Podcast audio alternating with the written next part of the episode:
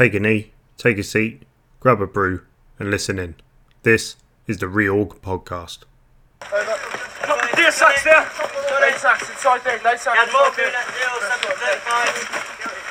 Yeah.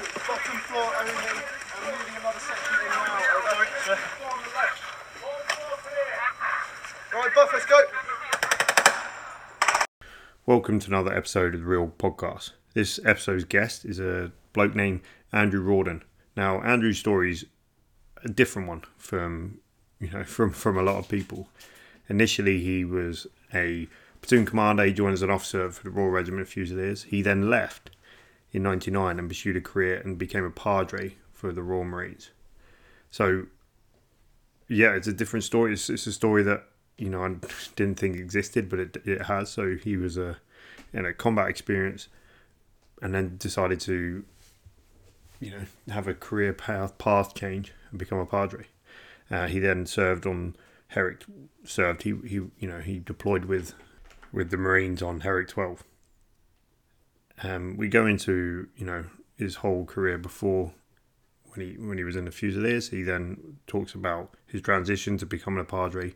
He then talks about the, the time during it and now what he's he and some other senior Fusilier veterans are doing this new initiative called uh, Fusiliers versus Suicide. And as I've well documented, and you know, it's, it's, as I've said before, you know, the Fusiliers we're suffering a lot, like many others, from suicide.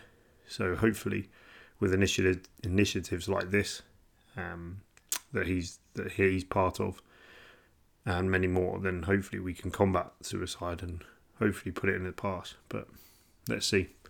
So here it is. I know. I hope you enjoy. Again, there's.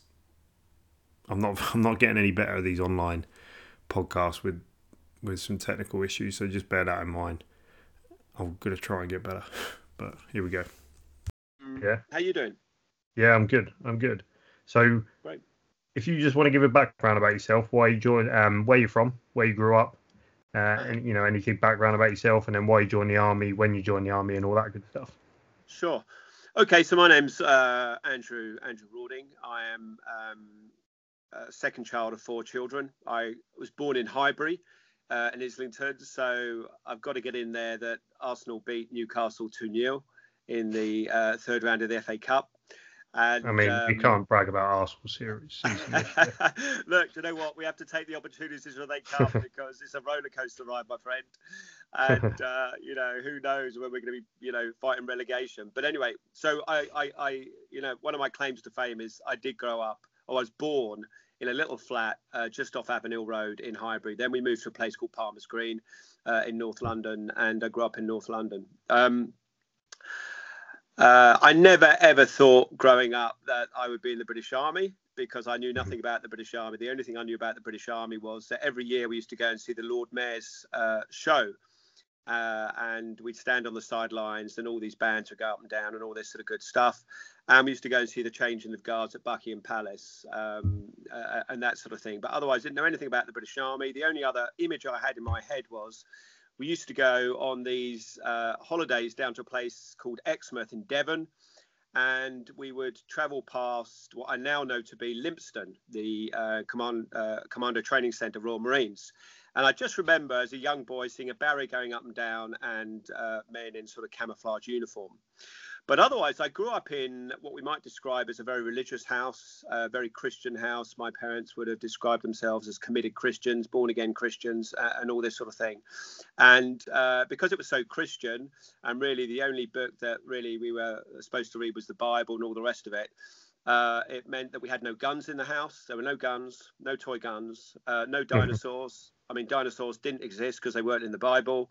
Uh, there was no TV, no alcohol, and all the rest of it. So I look back now, and to be honest, I probably, uh, God bless your parents, but I probably would describe growing up in a sect, uh, maybe in what we might describe as a Christian cult. Um, Mhm. Not an extreme Christian cult, but nevertheless, uh, an upbringing where everything is very controlled and uh, everything is very religious. And um, I think the other thing is that if I'm honest, I had a traumatic uh, childhood, and it wasn't deliberately traumatic. but there were mental health issues uh, in the background. My dear grandmother, who was just an amazing person, uh, seriously suffered with mental health issues. I think probably now she'd be described as uh, bipolar. Uh, she mm-hmm. lived in our house um, after a time. And, uh, you know, my dad had to um, screw in the windows so she wouldn't throw herself out. Uh, I can still picture the scratch marks on the wall. She's scratching at the wallpaper. I used to be the one that volunteered to take dinner up to her, and some, you know, sometimes she'd throw the dinner against the wall. Now, you know, as a young child, you're just doing this thing. You love your grandma, but there's clearly something going on, but you can't really interpret mm. it. But I think the other trauma that was in my childhood was that my my parents believed in discipline.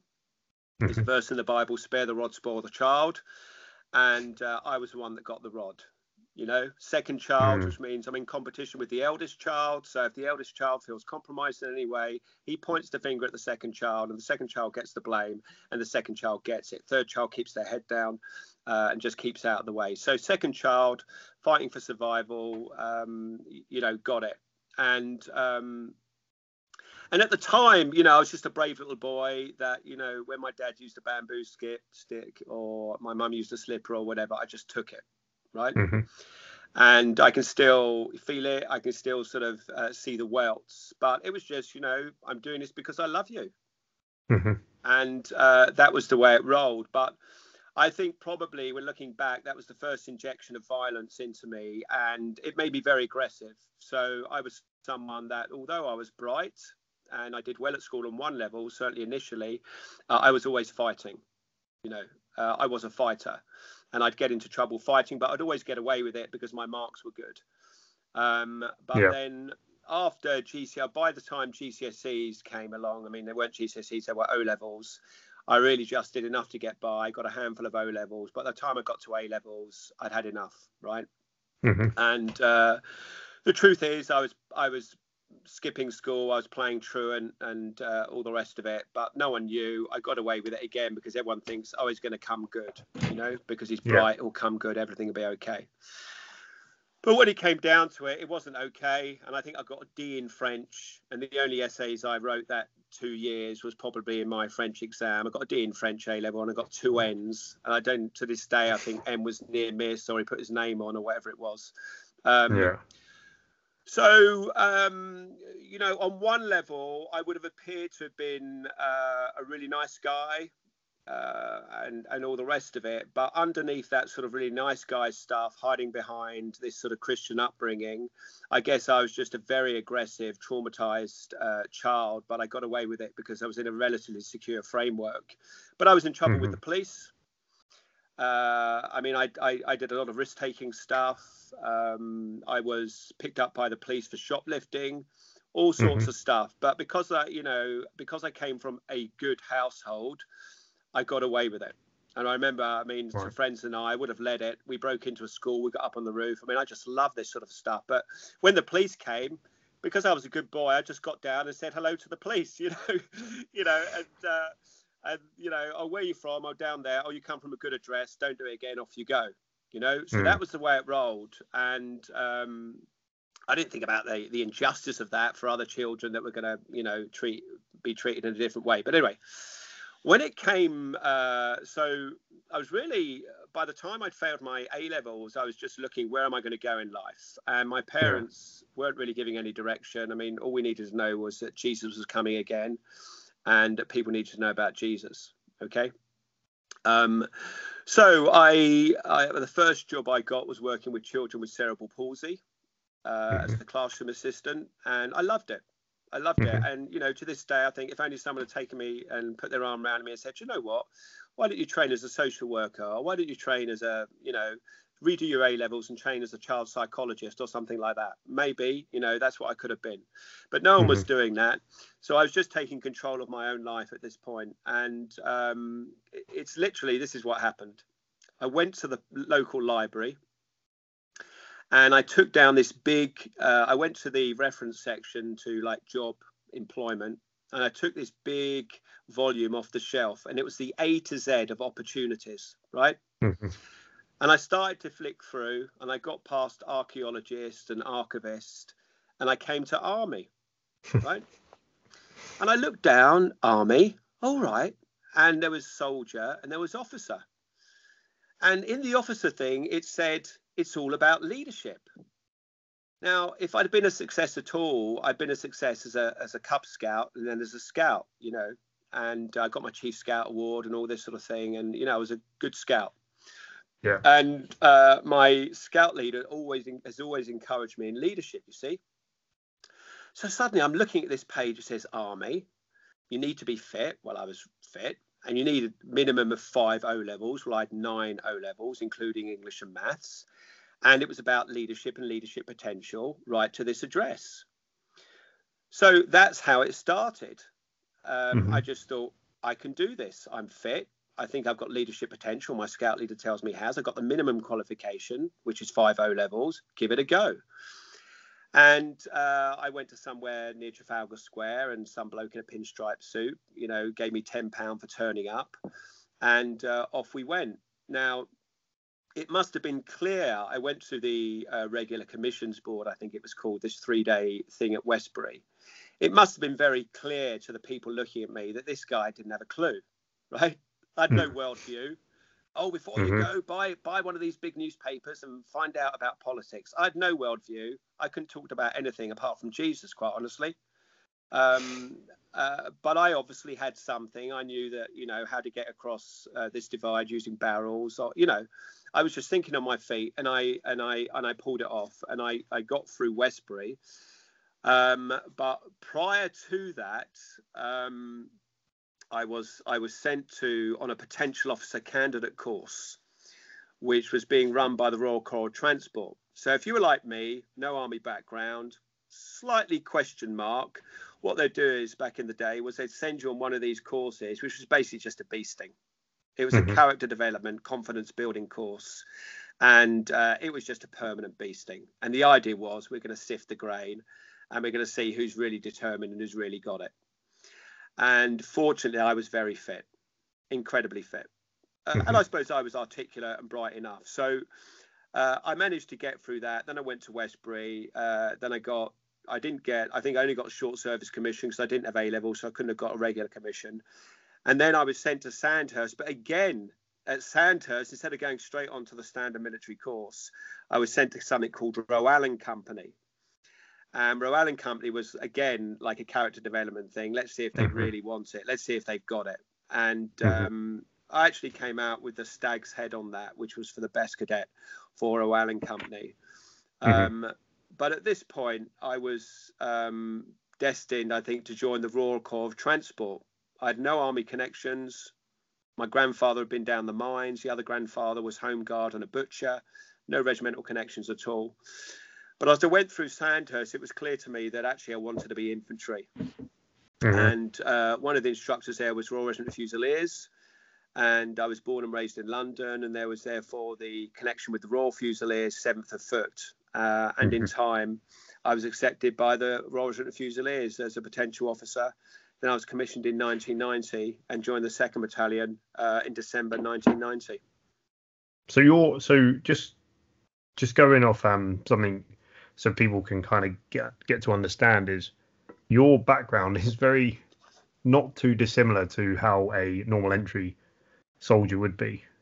Yeah. you because because sometimes in as us normal entries we put officers on a pedestal of someone different to who we are you know, we well, we, we just see officers as being posh and you know, a bit smarter than us, but not. Um, yeah. But in reality, someone like yourself, uh, you know, I wouldn't say it's too dissimilar to how no.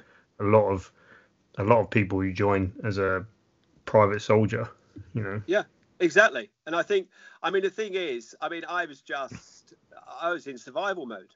I mean, I remember mm-hmm. going to Sandhurst and I'll never forget. I can still picture it now. I met I met this guy called James, and um, I can picture it now. We were going into some hall or something in Sandhurst. He said, "Oh, what school did you go to?" And I said, Latimer. Now, there's two Latimer schools. There's Latimer Grammar School, and then there's the Latimer School, which is a, a fee-paying, you know, private education school. And um, I didn't say Latimer grammar. I just said Latimer. He said, "Oh, I think we rowed against you." And I'm looking at him and thinking, "You know what, mate? You did not row against us." You yeah.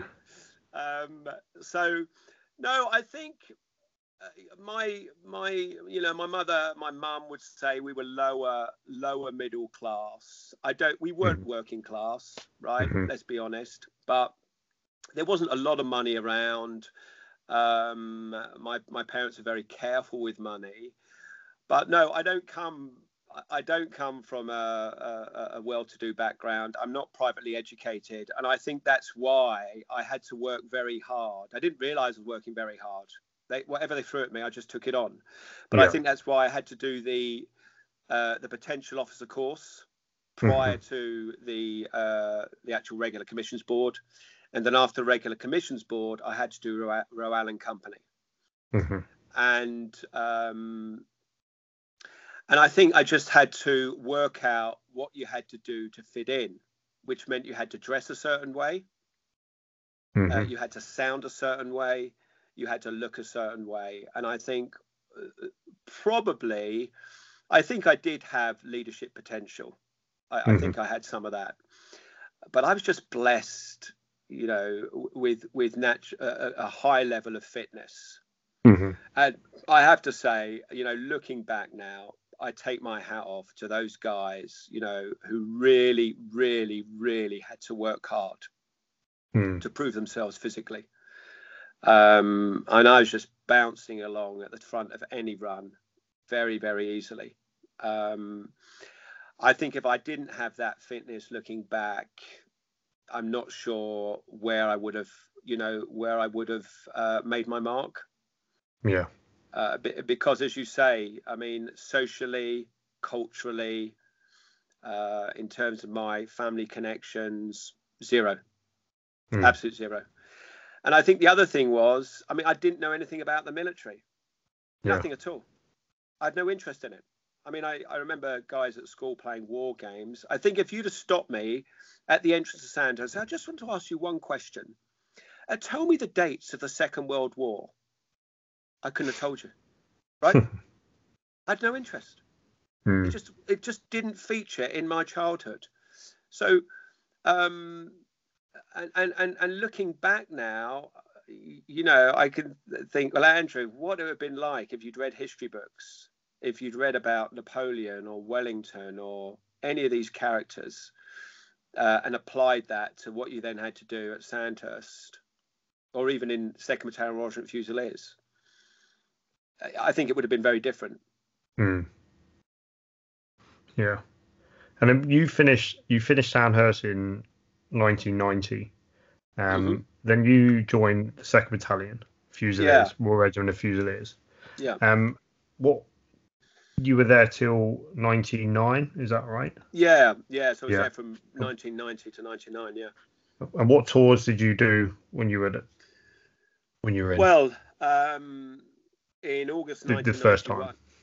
1991 Yeah, well, in August 1991, so within eight months of joining the battalion, we went to Northern Ireland and Mhm. um, we were uh, the resident battalion in Ballykinler. We were there for two and a Mhm. half years. Now, Mhm.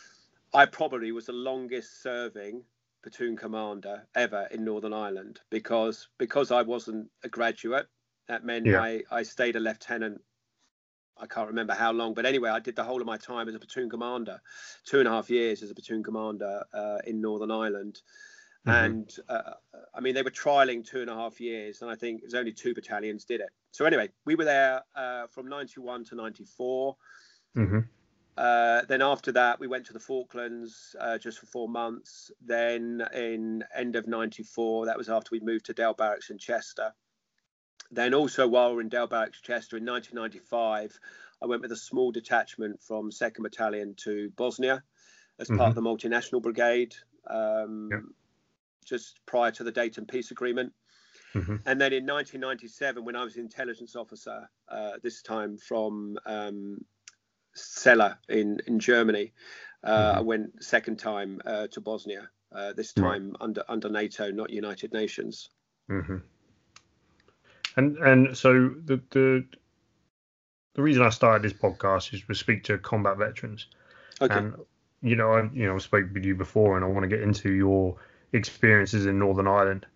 Um, And if you can just run through them for me. Yeah, I mean, it's interesting. I mean, the thing is that obviously since Iraq and Afghanistan, we can talk about combat, but when you think about Northern Ireland, um, you wouldn't necessarily say it was combat operations. I mean, all of us no. carried 120 rounds. I mean, I carried 120 rounds for two and a half years and didn't fire one of them, you know? Mm. Um, and uh, that's actually quite hard work. I mean, that's quite hard work psychologically uh, hmm. walking mm. around for two and a half years, particularly after friends have been killed and injured, and not being able to fire one round because you know as an mm. infantry officer that's what you're trained to do. As a soldier, that's what you're trained to do. Um, and I think there's there's a discussion to be had about that.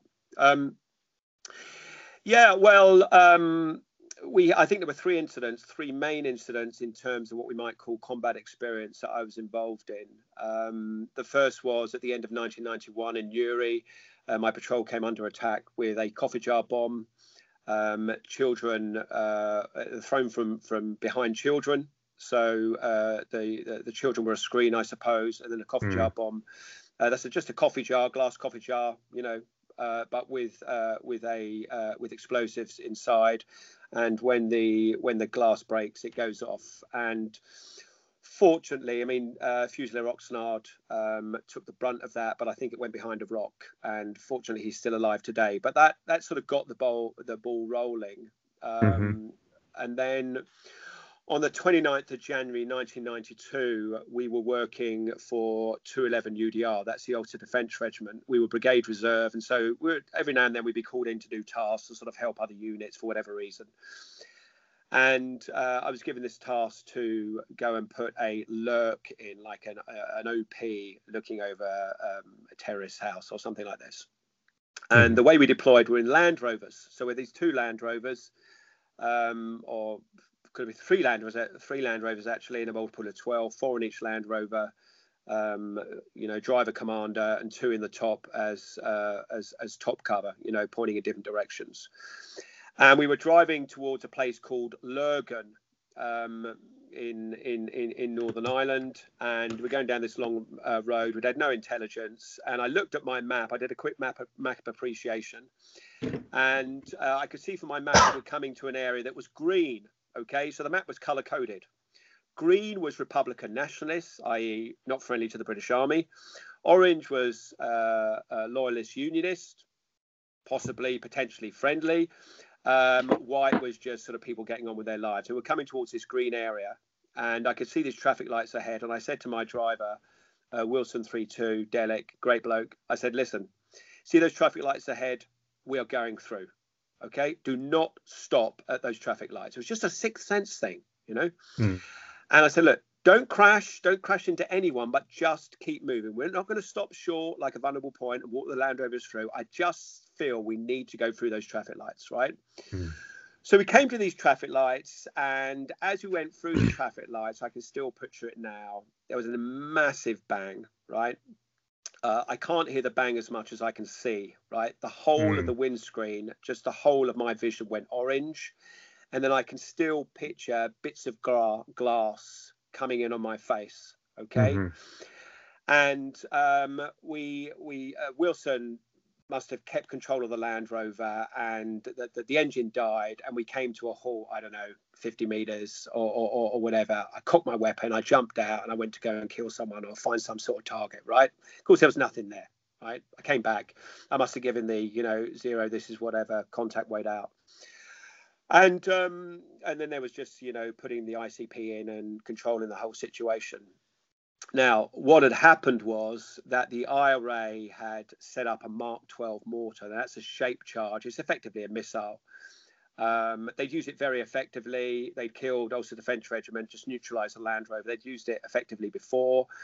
And they set this up in the grounds of Roman Catholic Church. And the idea was obviously to kill us.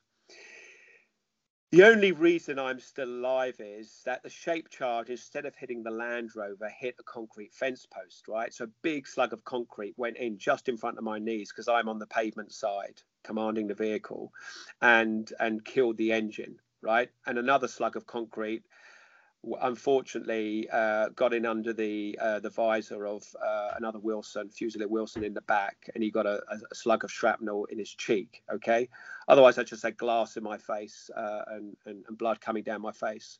Hmm. But uh, okay, so we survived because the uh, it hit the fence, concrete fence post. We also survived because my sixth sense kicked in, and we didn't stop short, and we didn't walk the Land Rover through the vulnerable point. Right? Mm. If we had, then if the IRA had deliberately put that Mark 12 against the concrete fence post, the idea was to create some sort of blast, you know, shrapnel blast, fragment blast, and you know, at least I would have been dead with slugs of Mm. concrete, and maybe all the other, you know, the other fusiliers, certainly on the pavement side, would have been dead through uh, slugs of concrete. Now, that was significant in that that was combat experience. And there Mm. wasn't a lot of combat experience going around in 1992. I mean, in the early 70s, you're talking about horrendous stuff, you know, firefights, all sorts of stuff going down. Mm. But by 1992, you know, it's becoming much, much more politicized. Um, so as it was, you know, that that was very significant, and I think probably the first, um, you know, that I was the first officer who to to have, have, you know uh, had that sort of experience in in terms of the tour. Then now, so it was significant in terms of the way that I was able to handle that as a young officer and my professional, um, you know, even advancement uh, and all the rest of it. It was significant in terms of the trauma of it, although at the time I'd never even think about that, you know. I'm Mhm. only years, years, years later coming to terms with that. But the other way it was significant is this. I was sat round the table in the officers' mess, maybe a day after that, or maybe that, you know, like the next day after that Mhm. incident. Okay and I'll never forget. I can't remember his name. There was a lieutenant colonel there. So you, you're in lunch in the officers' mess. I'm second lieutenant, you know, nobody from the Royal Regiment of Fusiliers, and obviously people are aware that this incident has gone on, right? Um, and the lieutenant colonel, I I can't remember whether he was commanding officer or who he was. It wasn't my regiment. Uh, said, "Oh, that will teach you to set a pattern." Right Mm. now, the thing is, we didn't set a pattern that was the first and only time we were in that area. Someone else had set a pattern, right? Mm. And I think the thing is that if you're a young second lieutenant, right, and a lieutenant, you know, a lieutenant colonel says that, you've got no right of reply. But at that point, I was injured, seriously injured, and it's called a moral injury. Mm. okay and he didn't realize what he was doing at the time and i didn't realize what he was doing at the time. But i look back and that really made me rage. Mm. okay? And that rage went on for decades. And i just want to mention it because i think it's a very significant uh, uh, point to raise when we you know we were talking about the well-being of of soldiers and the well-being of veterans that it's not just post-traumatic stress disorder it's also something called moral injury and it's Mm. also about leadership and it's also about silencing and, and, and about voice so that was uh, 29th of January 1992. 1st of May 1992, um, uh, my the, the main area of operations was Newry, uh, Newry Mhm. town, and then from Newry to the border. And uh, I was based down there with my my multiple, uh, along with three platoon uh, of A Company, uh, Second Battalion, and um, six minutes past two on the 1st of May 1992. 1,000 kilograms of explosive went off right next to the base uh, that we were in. It was called Romeo 15. It was a vehicle checkpoint, which really achieved nothing in terms of, um, you know, stopping anyone that might be carrying a weapon, because no one in their right mind is going to come through that place. Mm. But it was there to, to sort of uh, to show anyone coming uh, from the south into uh, the United Kingdom, into Northern Ireland, that you know the British Army were a presence. Uh, Yeah. So we would stop we would stop vehicles on the road, but running parallel to uh, this checkpoint was a railway line. And um, in the final Op Banner report, it's described as one of the most ingenious operations uh, from the IRA. What they did was they modified a van, like a, a Toyota Hiace or, or, Mhm. or that sort of thing. They modified a van such that it would sit on the railway line. They uh, took a couple hostage, uh, took over their house. They used a JCB digger to put this railway, uh, to put this van on the railway line. They obviously Mhm. filled it with explosive, two and a half thousand pounds, one thousand kilograms. They rolled it down the railway line and they reared out the back what's been described as the longest command wire in the history of terrorism. over a kilometre long. Okay. Mm. Now, what they knew was that in the approach to the uh, to the base was dead ground, was a cutting. And they knew that in that last sort of 100, 200 meters before the base, we could not see down the railway line. And the uh, the observation tower that was on a hill just above the road could not see into there. It was dead ground. Mm. Okay. So they rolled this thing around the railway line, and by the time the uh, the the sangar sentry who was looking over the railway line got to see it and got to you know uh, call out the alarm, it was really too late. Mm. And a really good friend of mine, soldier friend of mine, Fusilier Andrew Grundy, lost his life uh, uh, that night. Uh, I was actually in I was in bed. I was uh, due to go out on a patrol a couple of hours later, so I was fully clothed. Well, I didn't have my combat jacket on, but I had boots on and all the rest of it. I was in bed. Uh, my my bedroom completely collapsed on me. I had to crawl out of the rubble, and then um, you know, as as the young officer in the base, uh, do do the follow up. You know. Mm. I mean, there's a big. I'm not going to go into the details. There's a big story, uh, very big story there. I think again, serious traumatic grief. Mm. I, we we uh, when we did the head count, we, we, we couldn't find Andrew Grundy, right? Mm. And and in that instance, we we didn't know why we couldn't find him, and the reason why we we, we couldn't find him was because the the really heavy uh, sangar that he was in had been lifted up by the blast and just thrown, you know, like putty right back Mm. into the middle of the base. So when we found him, he was like 10 or more meters from where he should have been. Mm. Now, I ordered the casevac of Andrew Grundy, right? And I still cannot see the body. I, Right. I know the names. I'm pretty certain I know the names of uh, of the soldiers that casevac'd him. Mhm. I I'm pretty certain that one of them is dead by suicide. Mhm. Um, horrendous. And um, so the traumatic grief from that, uh, it, it took me years, I would say a good 10 years before I even acknowledged the impact, Mm. right?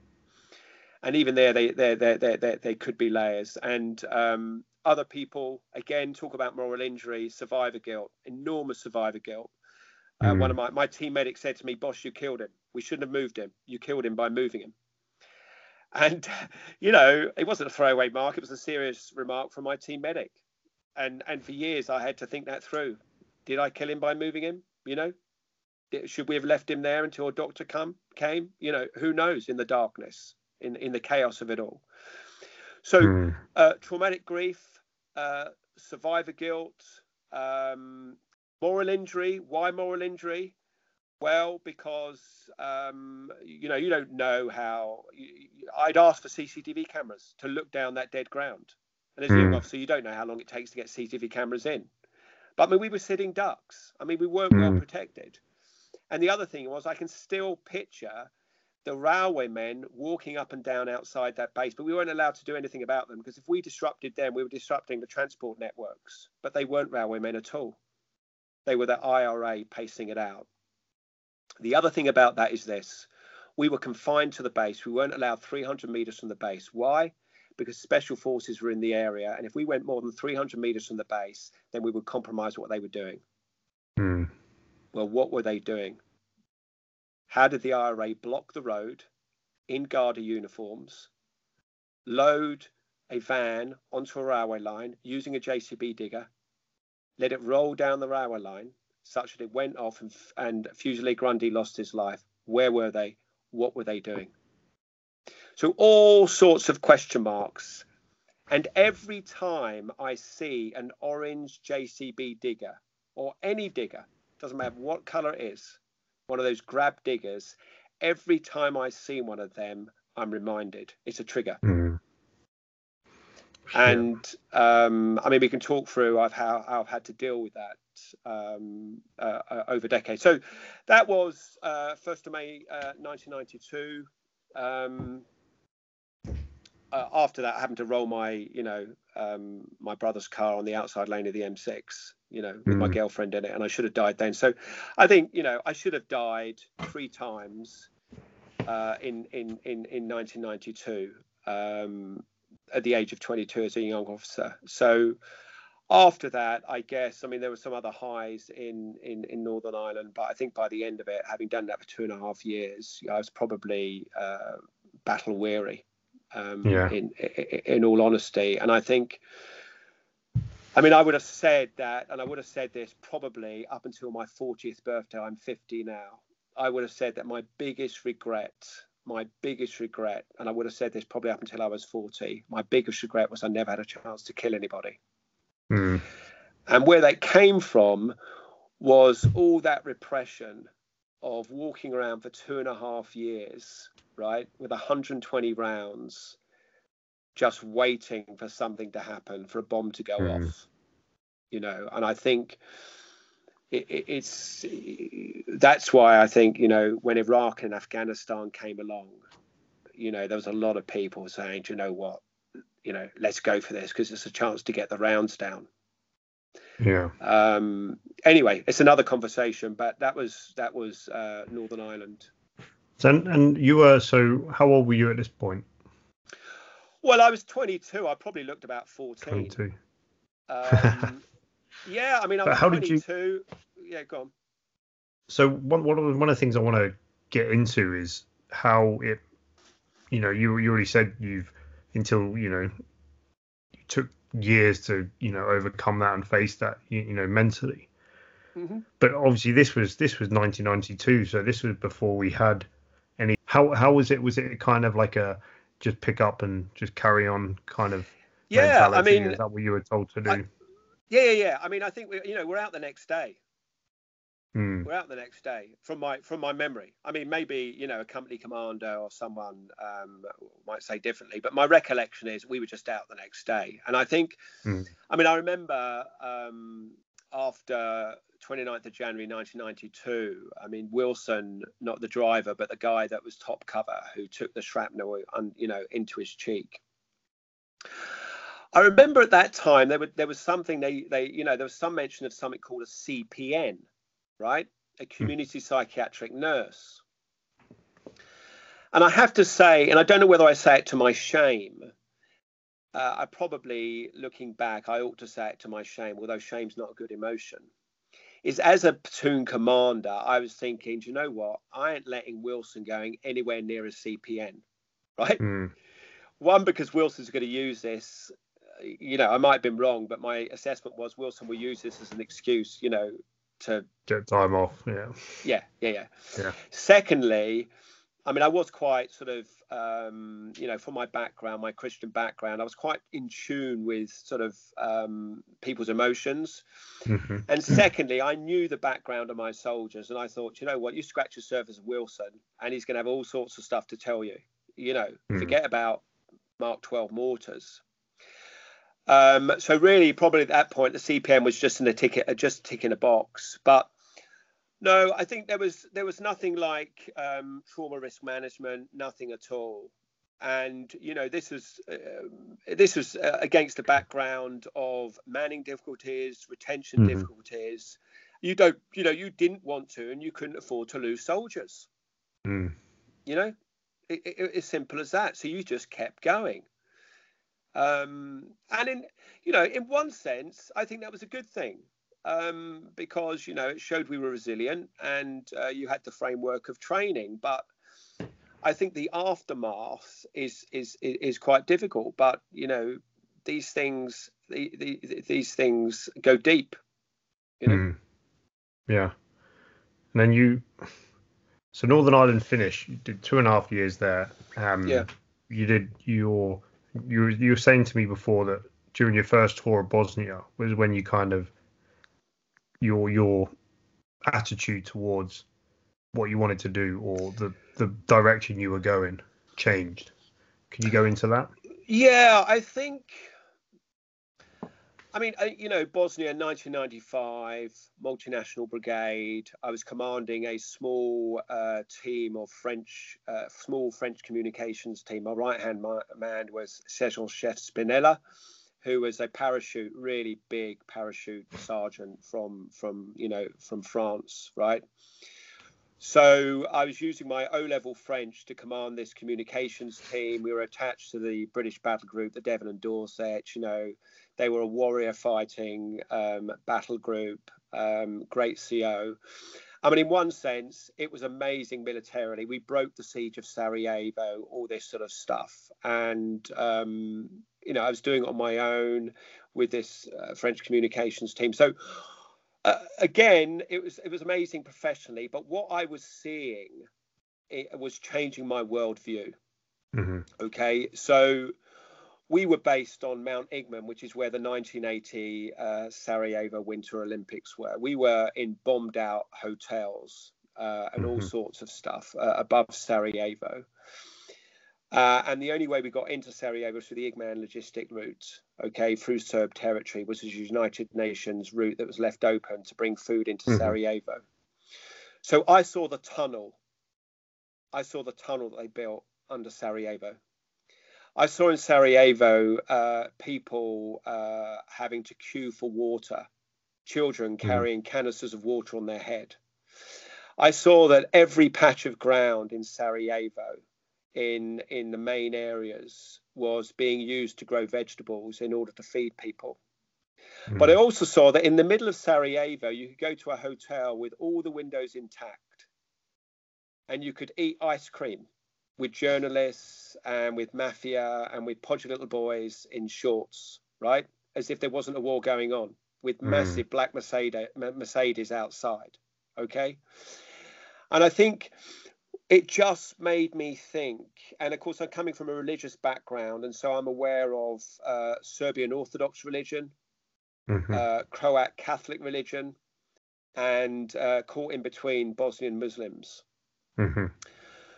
So it makes you think what is really going on here mm. and what role does religion play in all this mm.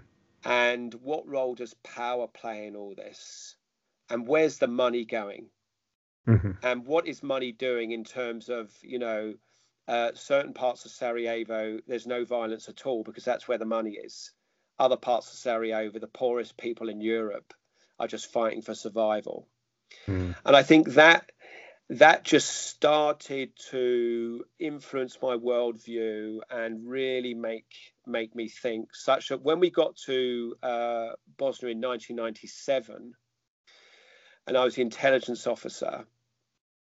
I found it quite difficult, and I remember, uh, you know, the commanding officer kept coming in. You know, IO, what are you doing? You know, where is it? He wanted this intelligence preparation of the battlefield, and I just couldn't. I just couldn't roll out, you know, what he wanted in terms of just the conventional intelligence preparation of the battlefield. Hmm. Uh, and I did roll it out. And when I rolled it out, it was much more about human interaction and uh, it was much more about the human terrain rather than the sort of conventional terrain.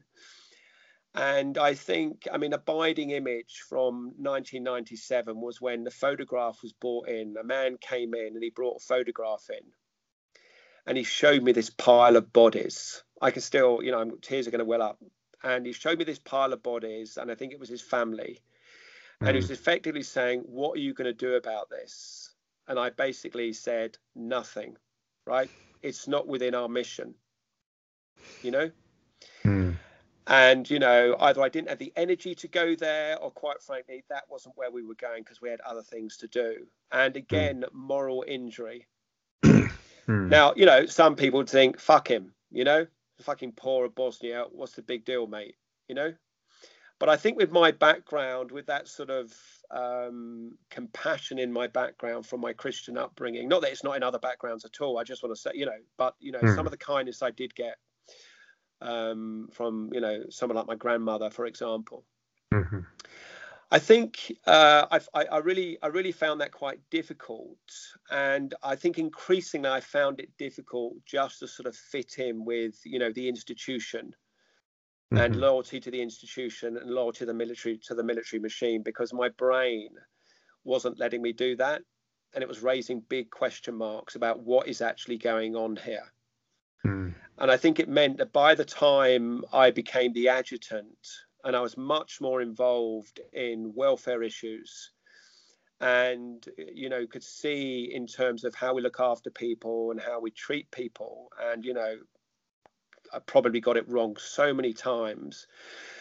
By that point I was thinking do you know what? My heart is with the men my heart is with the soldiers my heart is with their families my heart is with the people who've seen combat and come off worse you know mm-hmm. i'm i'm not a military person you know mm. i'm not I'm, I'm not a military machine. I'm not in this for my own advancement and for mm-hmm. my own promotion. I can't do it. You know, it's it doesn't come to me. It's not my upbringing. You know, I'm more about people.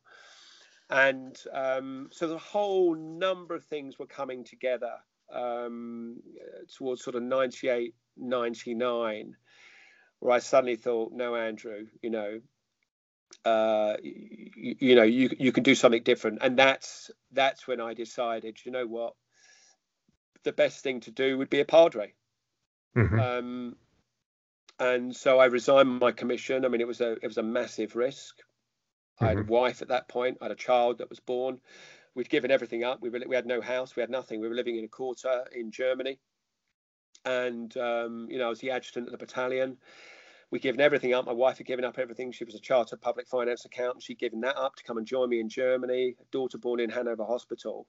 I had to give about eight months' notice or something, you know, and you couldn't go mm-hmm. unless we get another adjutant in place and all this sort of stuff. So I had to take a step of faith.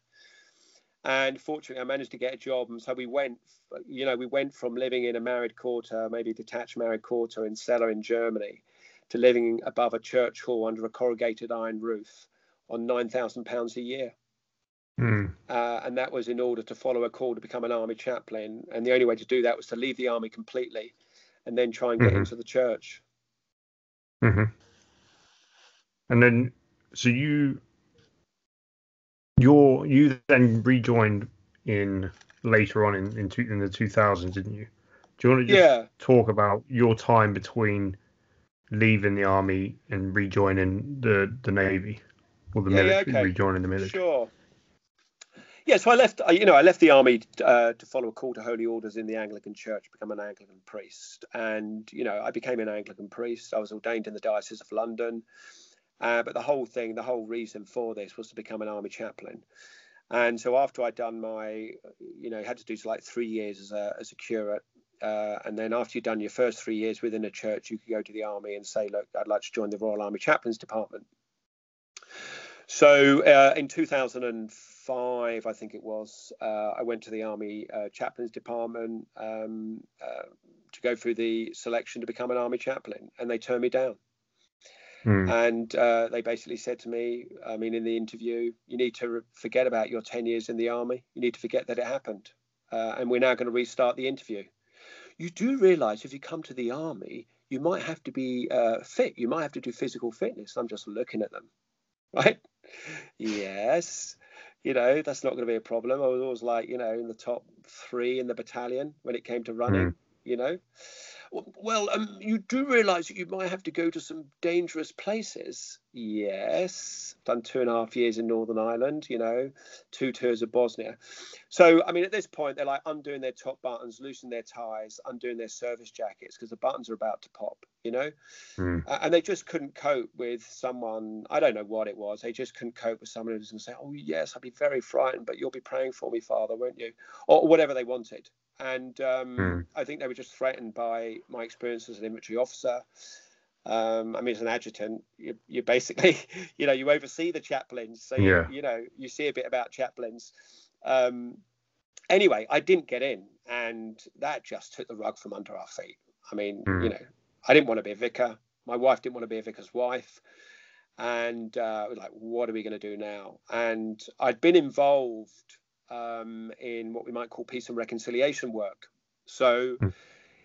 it, you know, while I was at theological college, I remember a theological student died. It was an aneurysm, something horrendous. Just a young man just died in his sleep. And we went to the funeral, and I'm sat in this church, and I was in absolute floods of tears, uncontrollable, choking with tears.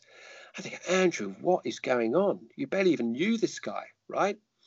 Mm. And I just realized actually it was all the repressed grief, you know. Go, I mean, it's probably the 10th anniversary or something, you know, going back to Romeo 1 5 and the loss mm. of Andrew Grundy. And I was just uncontrollable, uncontrollable uh, uh, uh, tears. And so in theological college, I realized that, um, you know, there was an issue here. I need to confront this. And I also realized I couldn't get up in a pulpit and say, and Jesus says, love your enemies, unless I was going to do it myself. So mm. I hmm. went on a journey to love the IRA because if you said to me, who's your enemy? I'd say, we're the IRA. They killed my mm-hmm. friend. They killed another friend, Bez, you know, Lance Corporal Beswick. They injured a good officer friend of mine, and I should be dead, right? It had a mm. big impact on my life, you know, it shattered my life and my relationships. So I went on a uh, on a journey completely on my own. You know, no security, nothing. I was going to go with my own integrity, my own humanity towards the IRA, and um, I got involved in secret talks. I went out on a massive limb uh, in order to do that, but I mean, you know, I was probably the only British Army person from Great Britain they'd had any contact with, so they took me very hmm. seriously. I don't know who they thought I was working for. I don't know if they. I don't think they knew that I was completely independent. But um, mm. Uh, so you know, I, I, I did that, and then um, un- unfortunately during that time I separated from my first wife, and mm-hmm. I was working for a Christian charity at the time. And when I separated from my first wife, they said, "Oh well, we're a Christian charity, and you can't do that sort of thing. You have to resign." Mm-hmm. So I, I, didn't resign immediately, but once uh, the funding ran out and they wouldn't pay me anymore, I, I was basically homeless because I was living in their mm-hmm. house, and uh, I went into survival mode. You know, um, I had a camping stove and uh, I went back into military skills. I managed to get a housing association house. Um, and yeah, I used to go out and chop wood. I used to go out with a bow saw and my big bergen and go out into woods at night, chop wood, and then use it to heat the back burner. Um, mm. In in this little house I was living in, I had butter on the windowsill. I had no fridge. Uh, I used to queue in Sainsbury's for the yellow labels, wait for the yellow labels to be put on, uh, in order to you know to get the cheap food. And mm. um, I, I managed to get a job as a security guard on the secure, you know, on a minimum wage. I couldn't get a job in the church because I'd separated from my wife. Plus, I'd done this peace and reconciliation work and all this sort of stuff.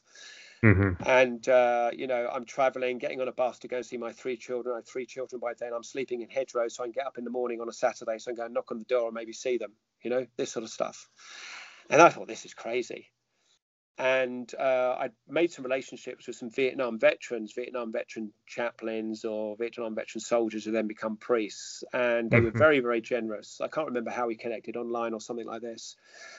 And they used to fly me over to America, and I go to these sessions they did for war veterans, and I made some good friends there. And one of them was a former U.S. Marine who'd seen time in Beirut, and uh, he made contact. He said, "Andrew, why don't you go for the Royal Marines? Be a chaplain to the Royal Marines."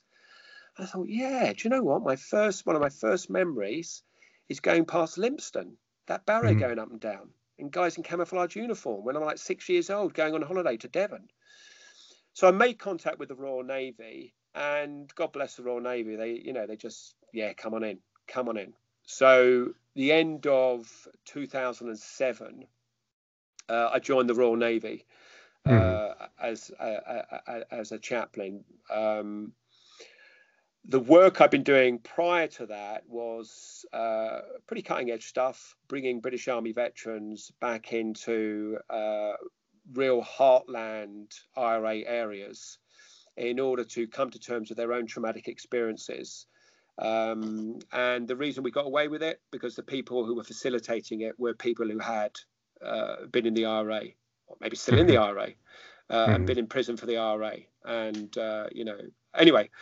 So, end of 2007, I joined the uh, joined the Royal Navy as a chaplain.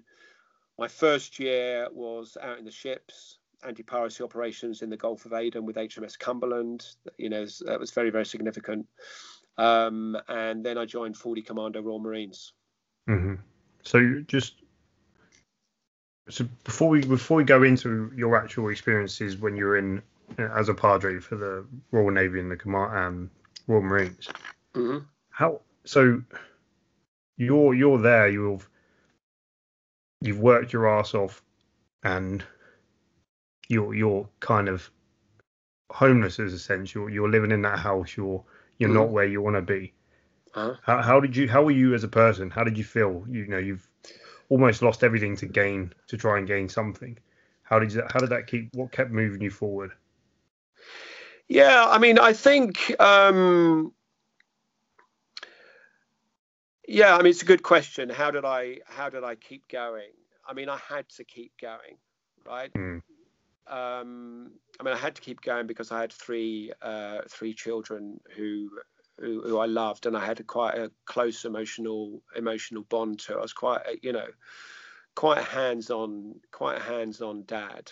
So I had Mhm. to keep going. I mean, I think I had to keep going because, in one sense, the Andrew Rawding show just uh, sort of had to keep on the road. Do you know what I mean? Mhm. And I think the thing is that I did have outlets. So, I mean, I was still an ordained Anglican priest hmm and you know the local rector in Armagh um, sort of took me a bit under his wing, and so you know on Sunday mornings, you know I was able to sort of shave and shower and and turn up and look like a priest, you know, hmm um, and, and and that sort of thing. So I mean, I was able to keep the show on the road um, because I had the personality and um, enough. Do you, do you know what I mean? Enough of the trappings to look like everything looked like everything was okay.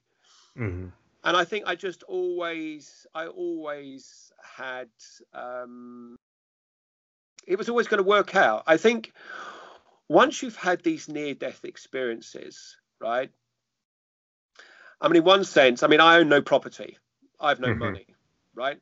hmm and um, for years of my life i was just living like you know i'm not going to see tomorrow without really knowing it right hmm um, and i suppose to some extent i still live like that okay because i've i've i've you know i've been too close to death add to that Mhm. visits to rwanda and places like that and all the rest of it but I, I don't want to get too religious here, um, but I do believe in the power of love. Bear with me a second. Go again. Yeah, I mean, I, I, don't want to get into religion here because I don't think it's about religion. Um, although that has been a, a, a real, um, uh, you know, strength to me. But it's not so much religion as in organized religion because I would say that, you know, I've come away from that. It's, it's, Mhm. it's saying, you know, Andrew, you survived that, and you survived that, and you Mhm. survived that, and you survived that, and you survived that, right? You're still alive. You're still alive for a reason, right? Mhm. So part of the work that I was doing, um, you know, reaching out the hand to the Iran, the Ina land to make peace was this. Andrew Grundy's death was not in Just bear vain. with me a second. You've gone all. Go again. Yeah, I think, you know, one of the main motivators for the work I was doing in terms of peace and reconciliation work was this. It wasn't just about me, but it's about reframing my experiences and also ensuring that Andrew Grundy's death, Michael Beswick's death, was not in vain. These are not just, you know, soldiers that we're going to hear about on page seven of the Sun newspaper or just sort of, you know, names. No. They lost their life. It was horrendous, absolutely horrendous for their families. But I will make sure that out of their death will come something good, right? Mm. Will come a better life for other people. I will do everything I can to make sure that other soldiers' families don't have the same experience in Northern Ireland. So what I was doing was before even uh, the IRA decommissioned, before the towers come towers had come down, and I was putting myself out there uh, in order to do that. So I suppose I've always just what kept me going, training, resilience. You can do this, you know. Your Mhm. life has not ended. The universe has kept you alive for a reason. What is that reason? Find it, and and and, and do something good out of it. So I don't know. I mean, I wasn't sitting down and thinking about that. I was just getting on with Yeah. it. Just getting on with it. You're now a padre. For are you a padre at this point? Yeah, I'm a, a Royal Royal Naval Chaplain. Yeah. Yeah, Royal Naval chaplain. And then you, if you, if you just want to describe the incidents that you occurred, and you know, get it from you as a perspective, rather, you know, you've left the army as a infantry combat veteran, um, combat infantry officer. You're there to Yeah. to now you're in, in the Royal Navy as a chaplain. Yeah. Um, but you're still dealing with similar incidences where. But if you so if you just want to go into that for me for the first one. Yeah, so I mean, it was very interesting because um, I had to go uh, the Britannia Royal Naval College um, to you know go for that whole sort of officer selection thing and and and and, and the officer training. But yeah, I mean, I'm now in the senior service. Um, and I could almost see why it was the senior service. And I think you know there's there's, there's a cultural discussion about you know uh, a cultural discussion there. But I found myself in in frigates, Type 22 frigates, and uh, particularly in HMS Cumberland.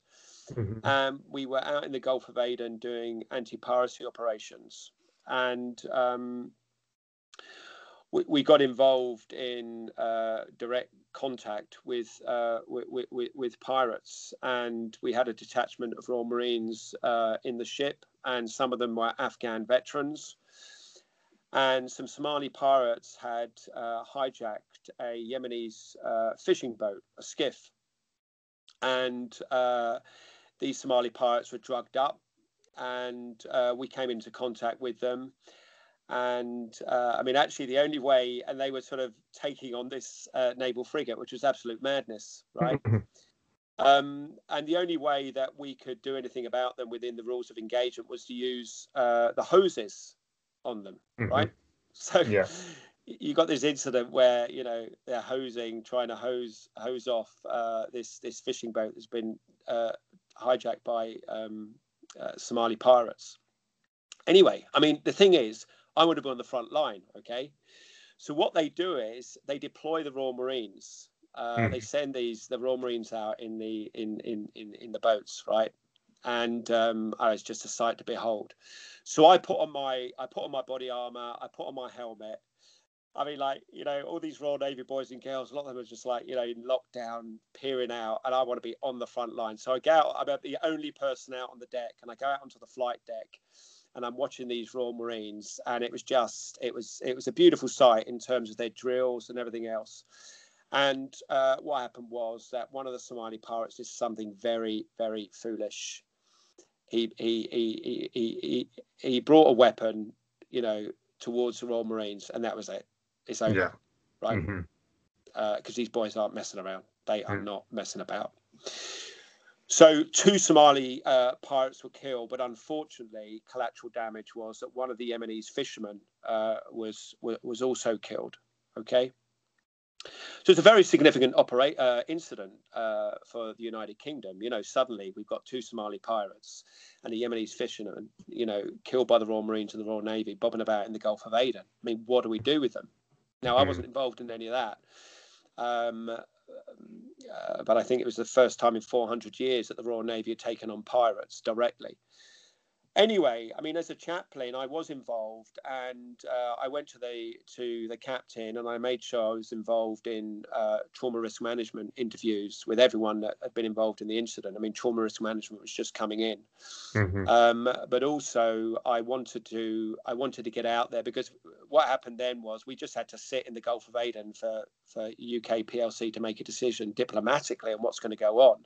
Mhm. Um, uh, but we've got these bodies bobbing around, and um, I managed to get permission from the captain to go out and uh, get involved because I just thought I can't be just walking around this ship, you know, in the safety and comfort of this ship when when the boys and girls are going out and getting hands on, you know, in this skiff and all the rest of it. You know, I need to I need to be there and find out what they're doing, but also I need to dignify the situation and bring some uh, religious dignity to it. So uh, I had a, a handbook, a chaplain's handbook that uh, had some Islamic liturgy in it, albeit it wasn't in Arabic but in English.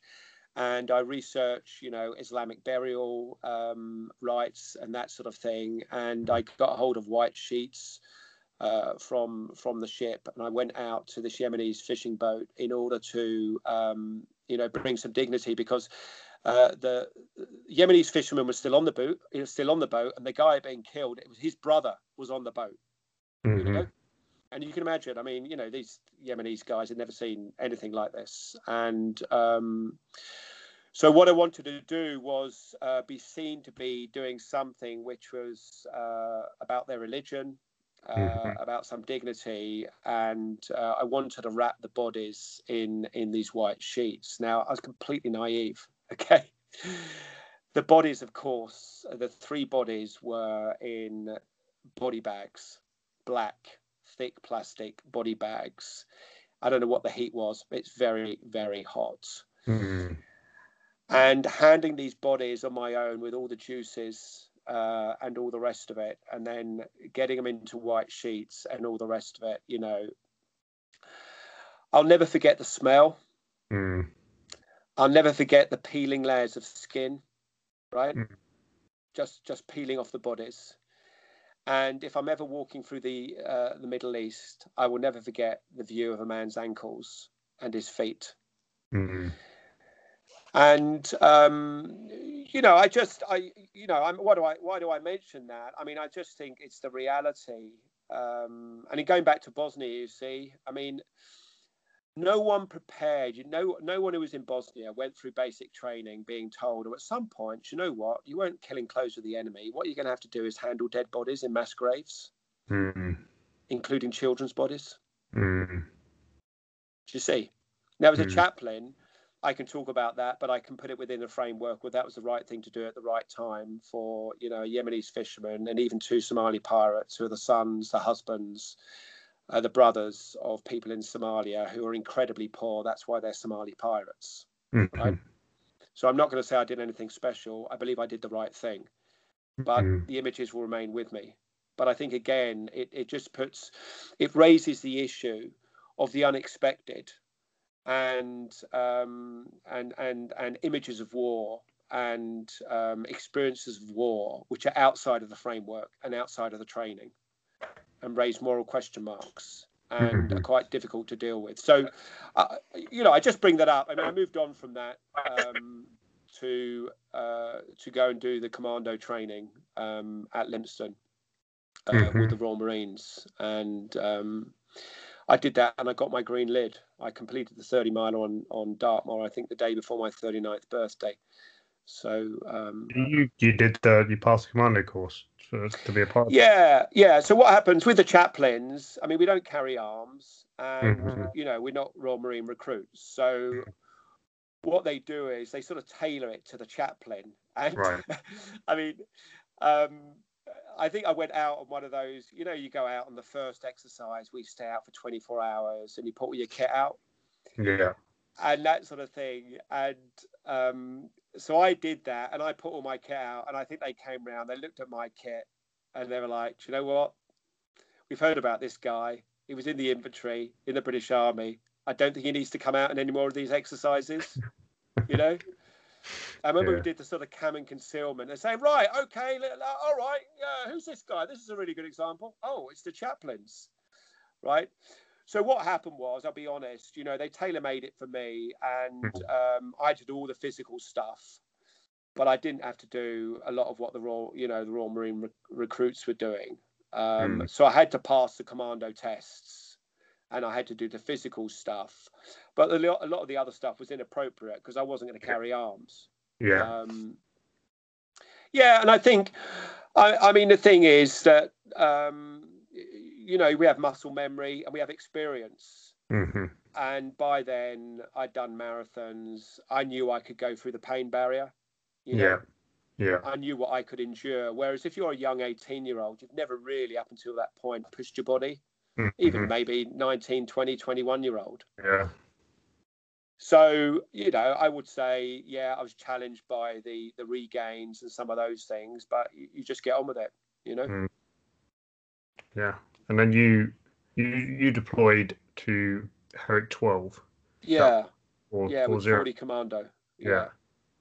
And um, so that was, you know, I was on Herrick 10 uh, with the Fusiliers, and we were in the, evidently in the same place that you were. Uh-huh, yeah. You were Yeah. floating around, but you're now in a different war zone as Yeah. a chaplain, but you know, in a war zone that's very much heavily, heavily late, late. You know, just there's a lot of casualties going on. Uh-huh, Um, uh-huh. And how was that seeing it from from your point of view then? Well, I think, um, I mean, you know, would it have been easier if I'd had no experience of war and combat? I don't know. Hmm. I, I don't know. I mean, in one sense, it prepared me psychologically because I, I was already, to some extent, battle hardened. I think, though, it was a bit of a head wrecker um, because, again, you know, my worldview had already changed. I'd, I'd, seen things outside the box. I'd seen the impact of violent conflict in Northern Ireland, mm-hmm. in the former Yugoslavia. I'd, I'd visited Rwanda, uh, mm-hmm. and I'd seen the aftermath and the bodies in Rwanda and places like this, and some of the work I've been doing. And now I'm in Afghanistan. And, you know, I went there with a lot of optimism. I thought we were going to bring about change. I thought we were going to do something, you know, we were going to do something good. We were going to, you know, do something great for the people of Afghanistan, for the school children, uh, and all the rest of it. And um, and I have to say, it was absolutely horrendous. Mm. You know, and um, you know when you lose 14 Royal Marines another seven from the uh, from the battle group who are attached arms from the British Army, U.S. Marines, Afghan nationals, Afghan police. You know, uh, when you see that children are getting caught up in all this, just civilians and all the rest of it, it's quite difficult. It's quite difficult, and um, I really don't. Uh, you know, it was the 10th anniversary last year, right? and um, it took me. I, I left. I left the Royal Navy and uh, being a chaplain in um, when was it? 2011. Why? Because while I was in Afghanistan, I was exchanging emails with my first wife and I had three, uh, well, I had four children at that point, three children my first marriage, and then um, uh, another child who was really only about six months old from my second marriage. Okay. But I was inquiring about the three children from my first marriage, and um, I was getting emails. And uh, prior to going to Afghanistan, I'd, I'd uh, in fact, prior to even to going to ships in the Royal Navy, I'd, I'd completed applied suicide intervention skills training. Mm-hmm. And I was getting emails back from my first wife, and there was something about my youngest son. And I wasn't happy with what I was seeing in these emails. And I asked a direct question Is he suicidal? And the answer came back yes. Mm-hmm. Right. So after Afghanistan, uh, I left the Royal Navy in order to uh, be closer to those three young children and reconnect with those three young children, particularly my eight year old boy who was suicidal while I was in Afghanistan. Mm-hmm. And I realized it took me at least two and a half years, at least about two and a half years, two to three years, just as a, a, a rector here in Northern Ireland, to in any way get rid of the heaviness of Afghanistan, mm-hmm. right? Just the, the sheer immediate heaviness, the immediate grief of it, the immediate uh, trauma of it, the immediate, immediate what the hell was that all about of it, right? Particularly in, in relation to the loss of life on all sides. Mm-hmm. And then there was the slow, slow, slow climb up to the 10th anniversary, thinking, you know, what is going to be done about this in terms of leadership and how's this going to be dealt with? Okay. And I was completely isolated, you know, because I'm not a mm-hmm. Royal Marine. I was a Royal Navy chaplain, but I wasn't still in the Royal Navy. So what I'm saying is this it's actually quite difficult for me, even now, to talk about Afghanistan. Mm-hmm. Right because of what I saw there on all mm-hmm. sides, because of the destruction of people's lives on all sides, right? And I don't have an easy narrative. All I'm trying to do is work through the darkness and try and ensure in some small way that out of that horrendous pain and that horrendous suffering, some good comes. Now, you know, that in itself might be completely futile, but that's just what keeps me going and keeps me alive. Mm. Um, I mean, I think. Uh, I mean, there's a couple of there's a couple of um, incidents that that, that that, that come to mind uh, from from Afghanistan, and I I don't say this with any judgment. I just want to. I think these are stories. Uh, you know, perhaps I need to tell. So there was one. Uh, there was one incident. I mean, we were in Sangin. You know about Sangin. I mean, it was the most Mhm. dangerous place on earth for Mm. anyone in, in in the armed forces. Certainly when we were there, and I know about operations in other places and all the rest of it. But you know, Sangin was just a killing zone, right? Mhm. So, um, and and we lost. I mean, the first three hits from memory were some of the best corporals we had in the Royal in 40 Commando Royal Marines, right? So our enemy knew exactly what they were doing. They were taking out our best corporals. They were crushing our morale because if these guys these guys are going, what does that mean for other people? But one particular incident, I remember this particular incident, and we were, I mean, we were the last British forces in Sangin, right? So we Mm. handed over to the US Marines. Mhm. Okay. We went out with Vallons. US Marines didn't use Vallons. Fuck that shit. That's for wimps. You know, they just walked to their death, right? Mm. Literally walked to their death. Okay. Um, but anyway, I mean, I remember one incident, and I'm walking around Sangin, Fob Jackson, Fob Sabit Kadam, it then, then was called, and there was all this commotion outside the, the sick bay or the medical center, right? There was, "Hoo, hoo, hoo, hoo," you know, there's US Marines with their body armor and helmets on. We're a bit more relaxed in all honesty, but there's all this commotion, you know. So I went in, I said, What's going on? Oh, we've we've we've we've we've we've, we've shot three Taliban and they're being brought back here, right? So I was like, okay, this is significant, right? So I said, get me an interpreter, right?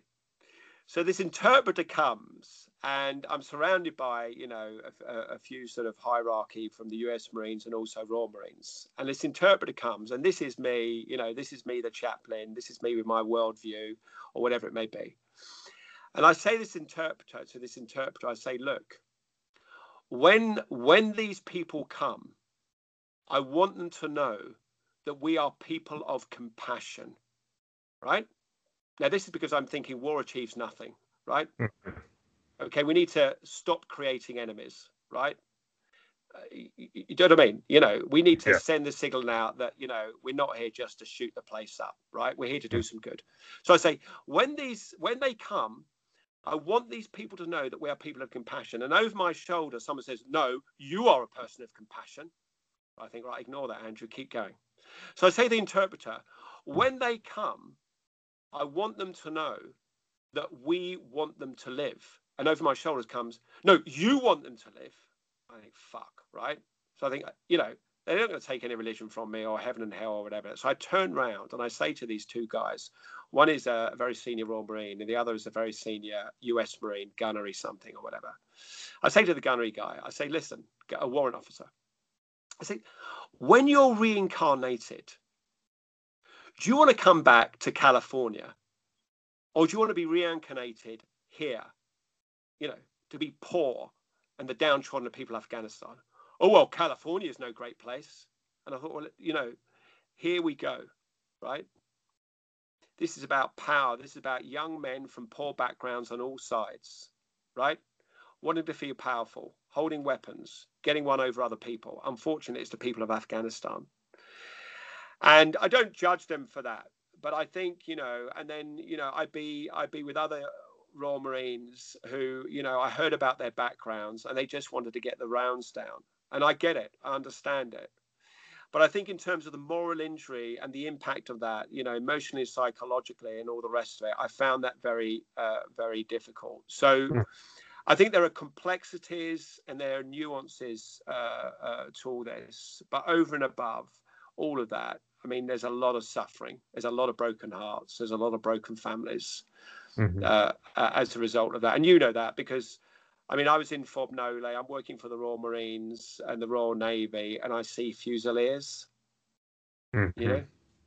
And Yeah. suddenly I'm back, you know, I suddenly I'm back with the Fusiliers, and I'm in Fob Jackson, and there's that cross in the middle of Fob Jackson, and I see this hackle, and it's grey, right?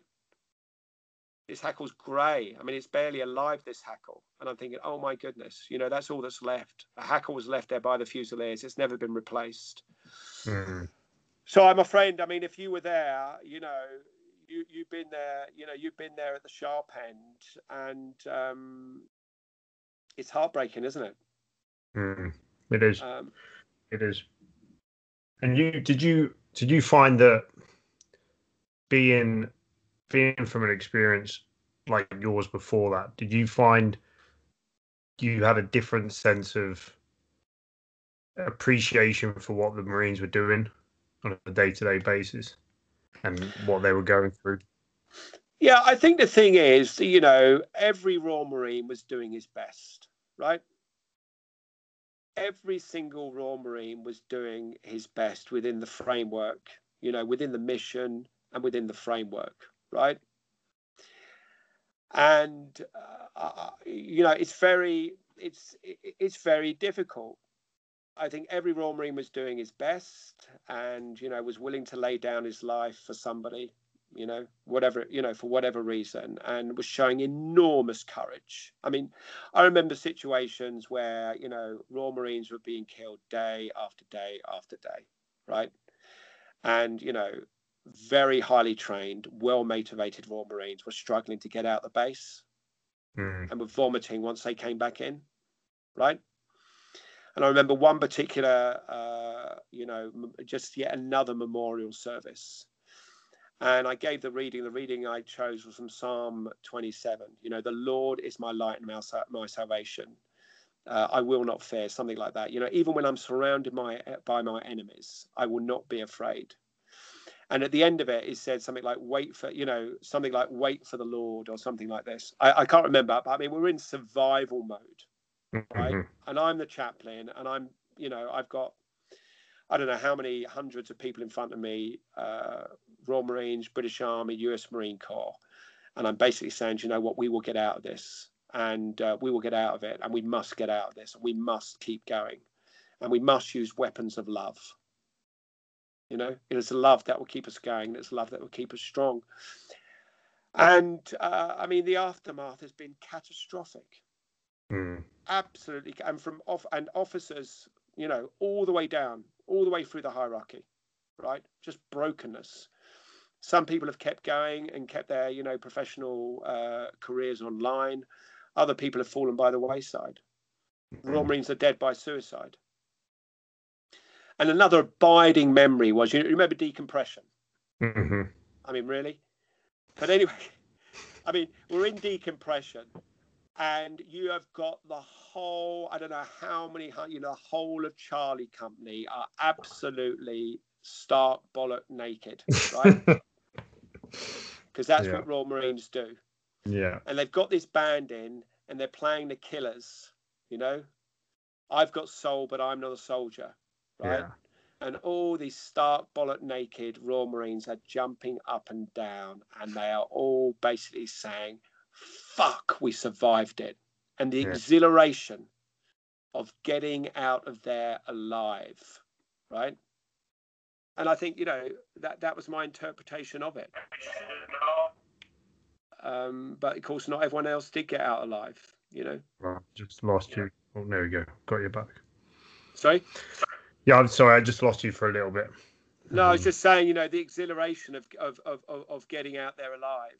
And I think I think the thing is that you know there's all sorts of question marks, but my heart my heart was and always will be for the violent young man, right? Mm-hmm. The young man who finds some form of peace in violence, right? Because I empathize with that young man because as we started when I talk about my own upbringing, right? I empathize with that young man. If I could have done it, I would have done it. I never had the opportunity in Northern Ireland right?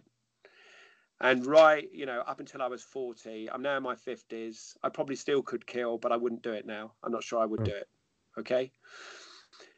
But I've had enough contact with people who have killed. Okay. And I think the thing is, my heart goes out to the violent young man. I don't care who you are. Um, and I know where that, you know, my sense is that, that comes from from from something, and and and and and, and comes from somewhere. Mm-hmm. And uh, if I can be there for that person, you know, through it and then through the other side, that, that that's that's where I'm at. Mm-hmm. Um, uh, you know, I can't say anything more. I mean, it's too complex. Yeah. Um, you just have to be there with them in the darkness and stay with them in the darkness and hope that you know somehow in the darkness you're some form of light. And it's nothing to do with that judging people. It's just about mm-hmm. accepting where we're at. Yeah.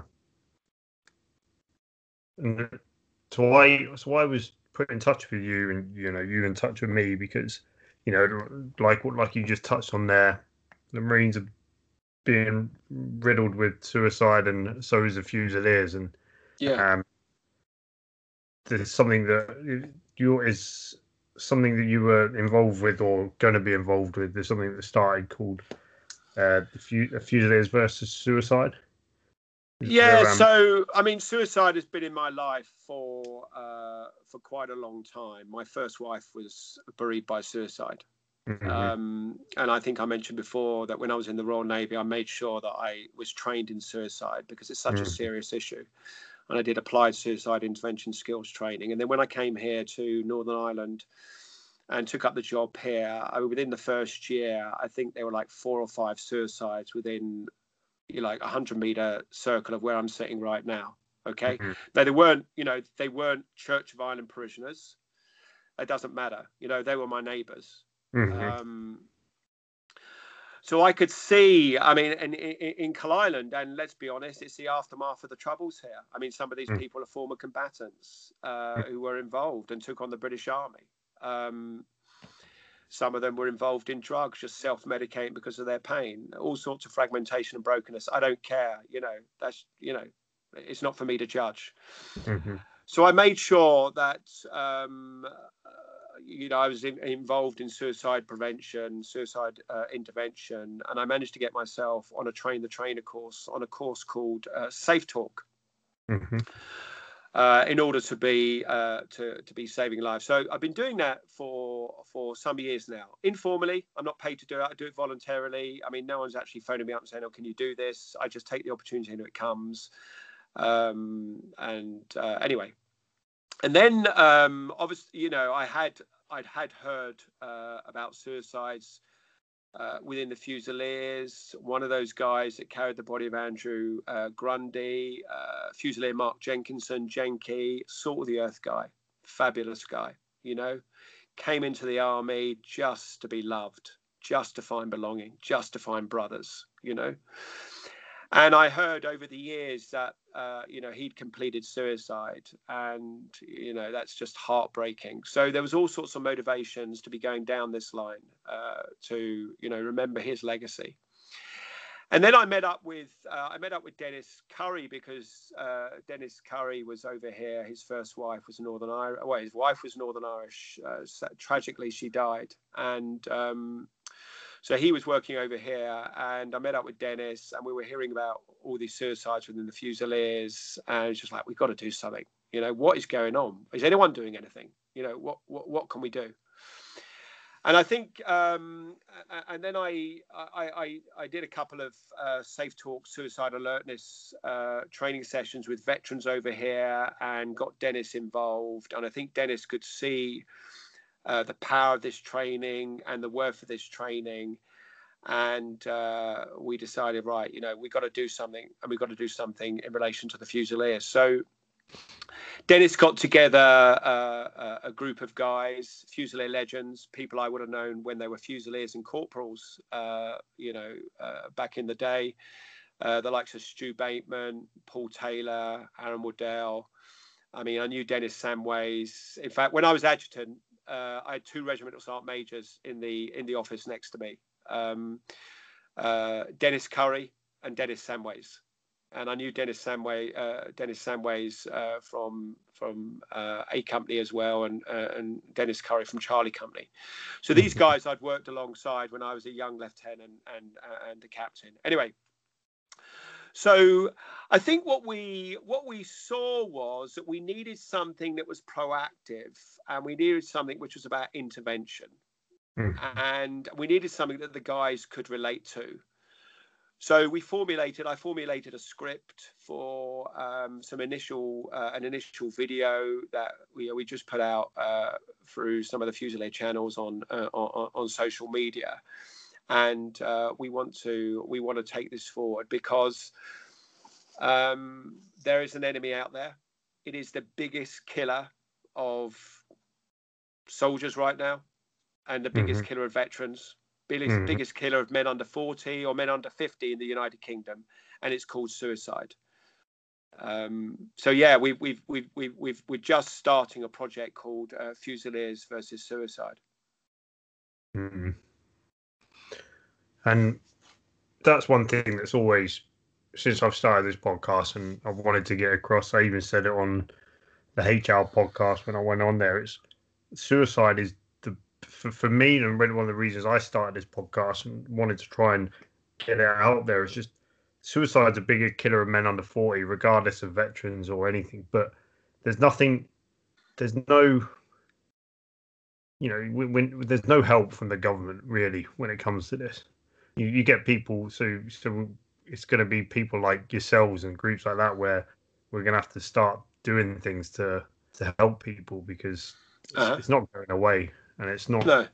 and unfortunately it's not changing and it needs to well i think the thing is you know i mean i'm, I'm going to generalize now but my analysis is we're we're we're in a war of attrition okay uh, where you know suicide appears to be winning Mm. It's not, but you know, it, it, it, appears to be winning. I think also we've we've got into what we might call trench warfare, and particularly, you know, generalising. There's a veterans community on one side, and there's the government on the other side, and you know, they're sort of shouting across no man's land. You know, what are you doing, Minister for Veterans, and all the rest of it, right? Now, that's that might be achieving something, but I think um, you know we're looking at what we might call maneuver warfare, find, fix, strike, exploit. Okay. Now I'm full of optimism. I'm absolutely full of optimism on this. I'm full of hope. We can defeat suicide. All suicides are preventable. Okay. People don't want to hear that. People like to say, "Oh well, you know, if they're going to do it, they're going to do it." No, all the research suggests, and you know, this is evidence-based research, that all suicides are preventable at some stage in the mm-hmm. process. Mm-hmm. Okay. Mm-hmm. Um, so what we're what we're going to do is we're going to we're going to look to roll out training that empowers people to take on the enemy of suicide. So the fo- the first part of this is find. So what we're looking for is suicidal ideation, suicidal thoughts. Now the thing is, there's nothing wrong with suicidal thoughts. Okay, it's a normal part of of being human. So mm. you know, back in the day, I've still got my, you know, I've got a motorbike again, but you know, back in my 20s, I would have ridden a 1100 cc motorbike and I would have thought about the adrenaline rush, the sheer joy of letting go of the handlebars at like 120, 130 miles an hour, right? So I have had my own suicidal thoughts in terms of the adrenaline rush of dicing with death. Okay. Mm. Now, in certain situations with combat experience, with all that survivor guilt and all the darkness, or getting into impossible, hopeless situations, the anguish, the despair, suicide is an option. Okay. So we know that veterans and men generally and women are having suicidal thoughts what we what we what we need to do is find those suicidal thoughts by what we see by what we hear by what we learn by our, our gut instinct. And then we need to fix them right? To stop those suicidal thoughts becoming plans to end life by suicide okay? Mm-hmm. so it's okay for people to have suicidal thoughts. What's not okay is for them to complete suicide and end their lives right? We cannot afford to lose them right? They are our band of brothers. They were there with us. It doesn't matter what role they played they were willing to put a beret and hackle on or sign up. So therefore, we belong to them and they belong to us. So we're looking for the suicidal thoughts. We're on a mission to find. When we find them, we fix them. How do we fix them? By direct and open talk about suicide. We mention the word suicide. Okay, we do it sensitively. We build mm-hmm. up to it. We show them we care. We show them we, you know, we've been listening, and we fix the suicidal thoughts by reducing the isolation and using the word suicide. And all the research says this doesn't plant a, a seed in their head about suicide. No. The moment we use the word suicide, it relieves some of the burden because they know then they're not on their own. Mm-hmm. So that's how we fix it. And then we strike. And the way we strike this is we strike the enemy of suicide by empowering the person, right? And we listen to them. And we ask them, you know, what brought suicide into your life, mate? Or you know why why are you thinking about ending your life? And we listen to their deepest pain. Mm-hmm. you know the un the things that you, you, know no one wants to talk about. Their childhood pain. Uh, whatever it may be. The shame the guilt the feeling of failure the fears. And we say do you know what mate? It's all understandable. Right? Mm-hmm. And fair play to you for thinking like that. If I was in your situation, if I've been through what you've been through or your childhood, I'd be thinking exactly the same thing. Mate, it's okay. And as we listen to them, we give them the opportunity uh, to empower themselves and in some way objectify and maybe, please God, take responsibility for their own lives because it's only them that can save their lives. So that's how we strike through kindness, through tenderness, uh, through listening. Okay. And then we exploit by keeping them safe. And that's through networks, through mental health specialists, uh, whatever it may be, educating family, raising awareness, uh, all the rest of it. So that's just a sort of uh, uh, an overview of it. But um, I'm full of hope. Why? Because you know we're not actually dealing with something that is uh, too difficult to deal with. It's not a mental health issue over and above everything else. It's just mm. a hmm. human issue. I mean, yesterday, right? I go out, I leave this rectory, I walk down the road to buy some marshmallows, okay, and some chocolate digestives so that my children can toast them on the fire, right?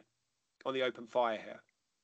I'm on my way back and I see a car in the car park and I think, oh my goodness, it's his car, right? So I go up into the graveyard and I find him, right? He set up a chair opposite the grave. And there's a bunch of flowers there. And he's going to sit down and he's going to he's going to sit in front of the grave of his loved one who left the house to go and pick up one of his children and never came back. Right? Mm. And I know, I know that he has been thinking suicidal thoughts, not because he's mentally ill. No, because he suffered traumatic grief and anguish and pain, which is indescribable. And it's only because he's got his children that he has to keep going and stay alive for them. And they give him a sense of belonging and a sense of purpose. But without them, he could be dead by suicide. Nothing to do with mental illness. No, mm. just indescribable pain, psychic, you know? So I think this is, you know, this is why I'm so full of hope that, you know, we belong to a network where, you know, we have some incredibly resilient people and we've got some incredibly kind and compassionate people. Um, and you know, some of the people I'm working with, you know, if you were in front of them when they were your company sergeant major, you'd probably thought they were the devil. But underneath all that were big hearts, you know, mm. who loved their men and wanted the best for their men. So it's about you know building on those opportunities, building on those networks, and I think it's about soldiering and it's about courage. Mm-hmm. And uh, it's having the emotional courage to take this on because we're big-hearted people. So yeah, Fusiliers versus suicide. And uh, you're gonna so it, it's it's only at the infancy stage at the minute, is that right? And then eventually the plans to have a have a website and yeah yeah i mean the thing is you know this isn't my full-time job it's not yeah. these boys full-time job okay so you know we're doing this within our own resources bottom line is will the ministry of defence or even the regiment back it up formally probably not right mm. for all sorts of reasons policy procedures uh, whatever we get that but that's not the point you know we're not involved in them and us we're just out this to save lives because we love people, we love our men, and they loved us, and we're willing to do everything for us. You know. So what we're going to do is, uh, yeah, we're going to hope to get a website set up and uh, and a YouTube channel set up, and then I mean it's very difficult at the moment with COVID 19 mm-hmm. You know, roll out some some videos and uh, build awareness, and it's it's just it's about building enough awareness uh, to keep people safe. And it's about you know subverting that sort of what you see that i'm okay mate and i'm you know everything's okay in my life and uh, it's educating people to to see that actually that person is not okay mm-hmm. and you can go there with them and this is mm-hmm. how you mm-hmm. go there with them you and and if you go there with them in this way then there's every possibility that you know they're going to be okay uh, because this is what all the research tells us, uh, and this is what the you, you know the, the, suicidologists and the psychologists uh, uh, uh tell us. Yeah. And I think, I mean, the other part of this is, you know, making sure that we have people on the ground who who who are trained in intervention and in compassion and sensitivity. Mm-hmm. Um, So uh, you know, there's a lot of you know, there's a lot of understandable fear out there about suicide because it's a taboo subject. It's absolutely Mhm. horrendous for bereaved families, hmm and um, you know, at the command level, uh, there, there's fear and anxiety. You know, they don't want to acknowledge there's a problem, but there is a problem. hmm And um, I, you know, as a as a former platoon commander who you know took his men through two and a half years of you know living on the edge in the combat zone that was Northern Ireland, I owe it to them. Yeah. You know, to take this forward.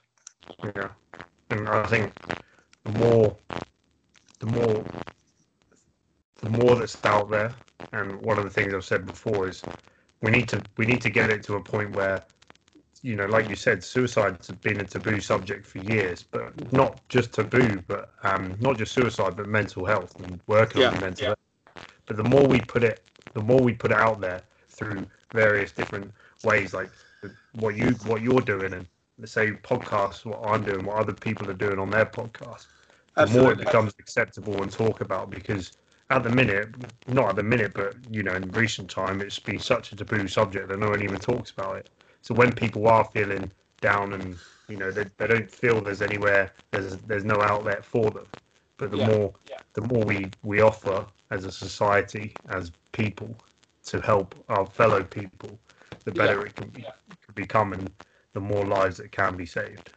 Uh-huh. No, you're absolutely spot on. I think you know what you're doing, mate, is is is, is amazing. And I think the thing is that every you know everything is understandable if we're able to set back, you know, uh, you know, step back and look at it. So you know, take my parents or my dad, you know, using that bamboo cane against me, right? He thought he was doing the right thing, right? Mm. And within his framework at the time, he probably was doing the right thing. You know, because back in the day, that's what you did. Mhm. Now, you know, the aftermath of it wasn't good. But, you know, at least I've got a bit of self awareness about that and I can talk about it, right? Mm. And if I go to my dad about it, he probably doesn't even remember it. Okay. And I just have to let him go and think, well, okay, mate, you know, it is what it is. Now, that's not to excuse anything which is criminal or abusive by any means. But I think we need to be we need to be saying to okay to people and within confidential you know within confidential uh, settings we need to be saying to people look it's okay to talk about things that you know you just wouldn't want to talk about Mhm. um, for what for uh, for whatever reason i think and i think this is why you know i brought up the issue of moral injury Mhm. And it's somewhere where you know you can understand the Ministry of Defence doesn't want to go. I mean, they don't want to go there in terms of what went wrong and decisions that were made that were wrong, and you know leadership decisions that were made that were wrong, or, or, or that sort of thing, because it opens up big question marks.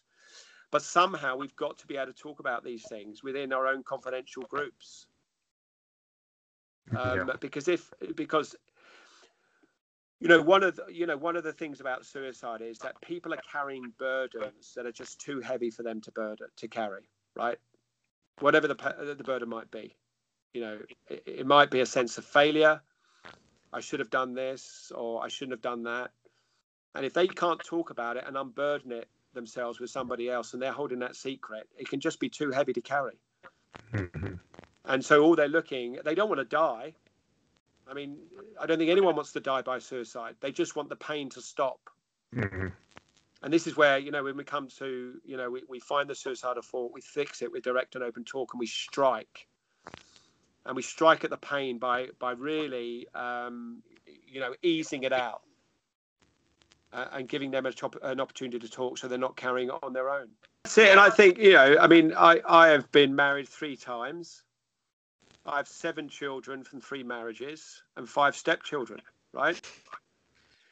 And you know that's not easy but i'm still full of hope. And i think it's uh, again there's no shame in any of this stuff really. It is what it is. And a lot of that comes from the trauma of my combat experiences and you know all, all, all, all the rest of it. And you know people find themselves in these seemingly impossible situations but there's someone out there who who's been through something similar and and can say listen mate you know i don't you know i'm not going to say i understand your pain because the only person who understands your pain is you but i can see that your pain is understandable and I'm here alongside you. And you know, we, we can work through this. We can work through this together, and Yeah. uh, it, it, it will pass. And I, I think the other. I mean, one of the. If you look at the Ministry of Defence's research on suicide, okay, and you know the academics from King's College or Manchester University Yeah. or whatever. One of the things that they do highlight, I mean, they're they're reluctant to sort of highlight combat experience, right? Mhm. But one of the things that they do uh, highlight, and it comes up consistently, is is childhood adversity. Mhm. And when I think back to some of those fusiliers, you know, that were in my platoon or that I knew in A company or even as an adjutant, it's absolutely clear that people were coming from childhood adversity.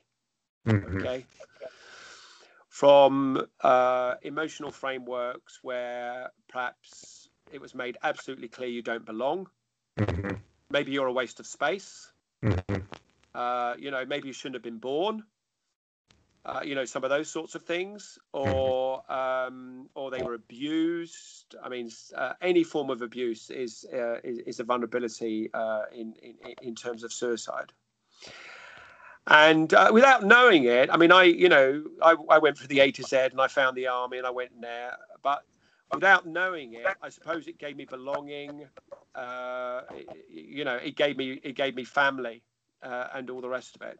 And I think um, I think it's a really a really in, important aspect to this um, is that uh, you know if you have these traumatic experiences in com- in combat and you're down on your knees emotionally and psychologically, what are you calling on? You know what, what what's your foundation? And if your childhood upbringing has not given you a foundation emotionally and psychologically, you know, in terms of belonging and purpose in life before you join the army, then you might be particularly vulnerable, Mm. you know, to, to, to, to, to suicide. And, uh, you know, I think this is where it's so important that uh, if we call ourselves a family as the Fusiliers, then we, you know, we reinforce that sense of, of, of, of belonging and family, you know. Um, you know and and and and i hope that i hope that that keeps people safe and if if people within the regiment became father figures you know as company sergeant majors regimental sergeant majors or even officers then we see how important that is and we we continue to be there for people Mhm. um so you know, going back to turning up to Sandhurst and having to dress the right way and say the right thing and all this sort of stuff. I mean, all that's bullshit when it comes to suicide. Hmm. You know, it's about authenticity. Uh, it's about our common humanity. Um, it's about all being in this together. So one of the one of the in fact we did it over the weekend. We got a little WhatsApp group going. So you know, uh, once a fusilier, always a fusilier. Yeah. Yeah, you've heard that, haven't you? Right. So we've been looking at that and thinking, well, look, how can we that mnemonic of uh, once a fusilier, always a fusilier? How can we change that uh, as part of this fusiliers uh, versus suicide? Okay, so what we came up with was open, authentic friendship, accepting altogether fusiliers.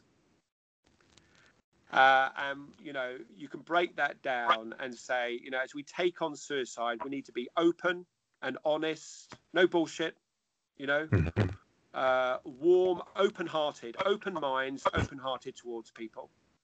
We need to be authentic. We need to be genuine in our approach, right? Um, and genuine, genuinely caring. Yes, it's about friendship, and it's about accepting people with all their shit, right? No judgment, Yeah. unconditional love. Uh, accepting people with all their shit and saying, Do you know what? We're all in this together, and we're Fusiliers. So yeah, I, I think it's I, I you know this won't be a perfect project, but it shows intent, Mhm. and um, we're going to keep taking it forward. Yeah. Um, I think it's amazing. And I think just me listening to your story and hopefully other people listening to your story, how you varied from uh, an infantry officer to the padre and and how, how that transitioned and you know how your career span was for me really interesting and I'm sure it will be for many other people and how you've overcome various different things to finally get to where you want to get to. Um, but yeah, I really appreciate you coming on and sharing it with me. Uh huh. I think, yeah, and I think the thing is, you know, I've had to educate myself, David, right? I've had to teach myself about love, right? Yeah. And educate myself in love. Uh, love for myself, love for my children, love for other people. And we don't talk about a lot about love, you know, because people go down the homoerotic line and all this sort of thing. They're scared of talking about love and all the rest of it. You know, quite honestly, it doesn't matter if you're gay or, or whatever. You know, uh, doesn't matter. Um, but I think we need to talk about love and unconditional love. And all of us have an opportunity to research all this stuff. I mean, you go online and research suicide prevention and all this stuff. All the stuff is out there. And uh, if people are lacking love for themselves or finding it difficult to love other people, then all the help is out there as well. Uh, and we Mm-hmm. can do this together, you know? Brilliant. Okay. Well, I think it's a great place to end there. Yeah, yeah. All right. God So- bless. You too. Thank you very much. Yeah. Thanks for all you're doing. Take it easy. Cheers. Bye bye. And there it was, yeah, some technical issues at the end with the sound for some reason. Even though I've got a Gucci microphone, it's still coming through shit sound. Uh, yeah, so that was a bloody interesting story and different different outtake on on looking at things. Someone who went from being a combat infantry officer to a padre, so it's different and see, and it was you know for me it was interesting as well, and I hope it was for you. I'm going to try get better at these online ones. Hopefully these lockdowns don't last too long and can get and do do more more in person. I've got a couple good ones actually lined up. Um, but yeah, we'll see. Only time will tell. Until next time, lay low, move fast, stay safe, and I'll see you then.